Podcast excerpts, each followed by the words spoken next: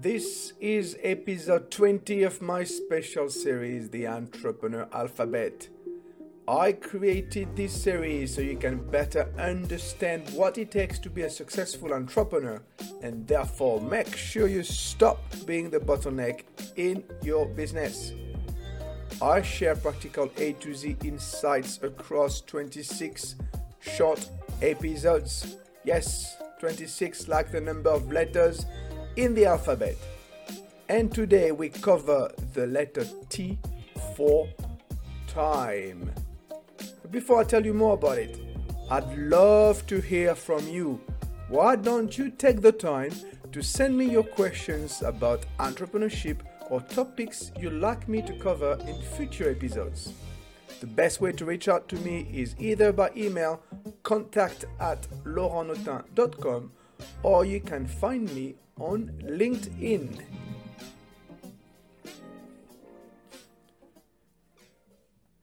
Let me start with defining time in a business context. Many of us would like to have more time on our plate, but unfortunately, time is limited. One day is 24 hours, 1440 minutes, 86,400 seconds. Plus, you don't know how much time in total you will get on planet Earth. The beauty of time, though, is that it's the same for everybody. We all have the same amount of time available to us to sleep, eat, relax, take care of your family, work, eat again, clean, exercise, eat more, go out with friends, etc. So imagine time as money in the bank. If you have $240 on your bank account, can you actually spend more if you don't get a loan? No, you can't.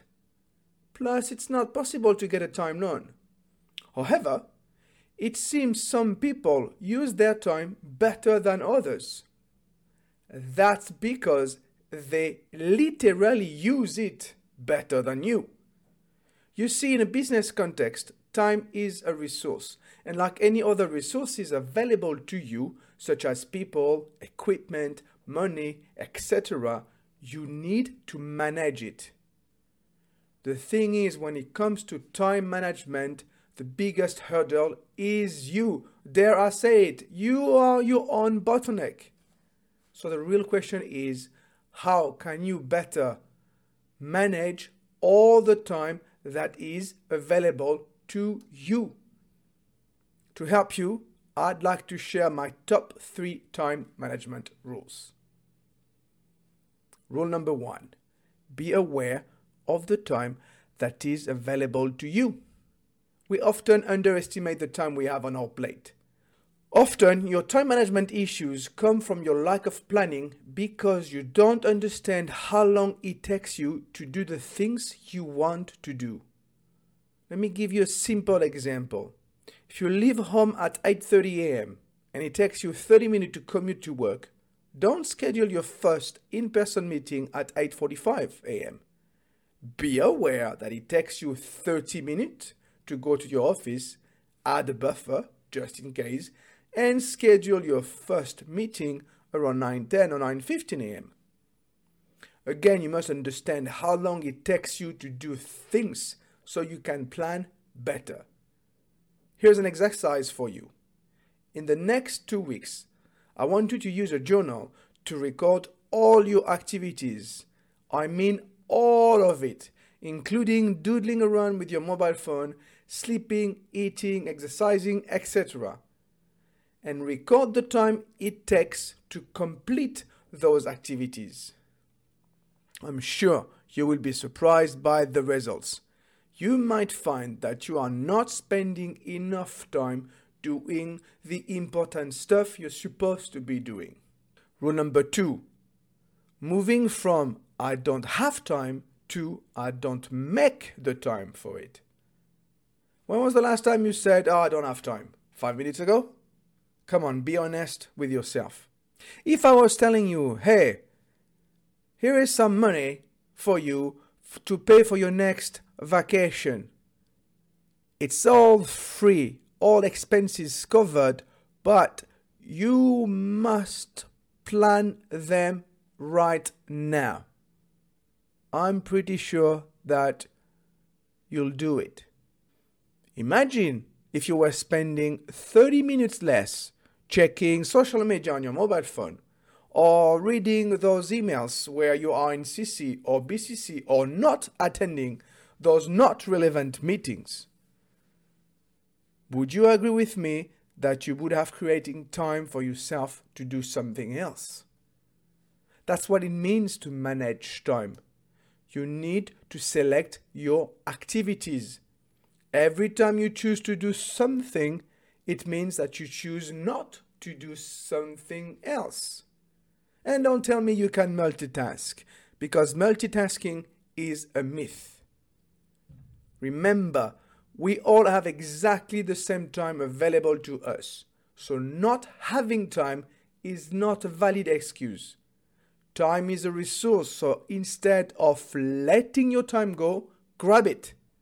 That's why you should start saying, I make or do not make time. Because when you think about it, you are making time to be on your smartphone, reading your emails, checking your social media accounts, having another coffee, or being in that useless meeting. It's a question of priorities. So if you want time, create it. Go back to your journal and revisit your priorities. Let go of unnecessary tasks so you can make time for the most important ones. Rule number three always be in control of your time. I bet your number one time management issue is being overwhelmed when you cope with too many things at once. When it happens to me, I have the impression that I cannot do anything, that I am out of control. Is it the same with you? Or consider this. Have you had the experience of working with a client who is detecting all his requests to you and you feel you must say yes to everything, losing control of the project schedule? It usually creates frustrations on both sides and ends up in chaos. A pilot would not let you take control of a plane. It's the same with your time. You are the pilot of it, so don't let others control it for you. Again, time is a resource that you need to manage. If you follow those three time management rules, I guarantee you will see immediate improvement. Now, if you want to get to the next level, you need to start using proper time management tools. There are hundreds out there. They do work, they are easy to use. But all you need to do is find those tools that are the most suitable to you and keep on using them until they become part of your routine. Otherwise, nothing will change. Here is a handful of time management tools. First, a time management journal. I've already mentioned it. You can also Google something called the bullet journal. One of my clients started using it and it absolutely changed her life overnight. Second, a calendar. I could not live without my Google Calendar. I schedule everything on it, from my professional and personal meetings to my to do lists and reminders. It's the most basic time management tool, yet the most efficient for me. Third, the Pomodoro technique.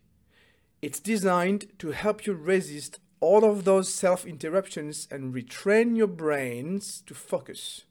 Use a timer that you set between 20 and 25 minutes which you will dedicate to one task only.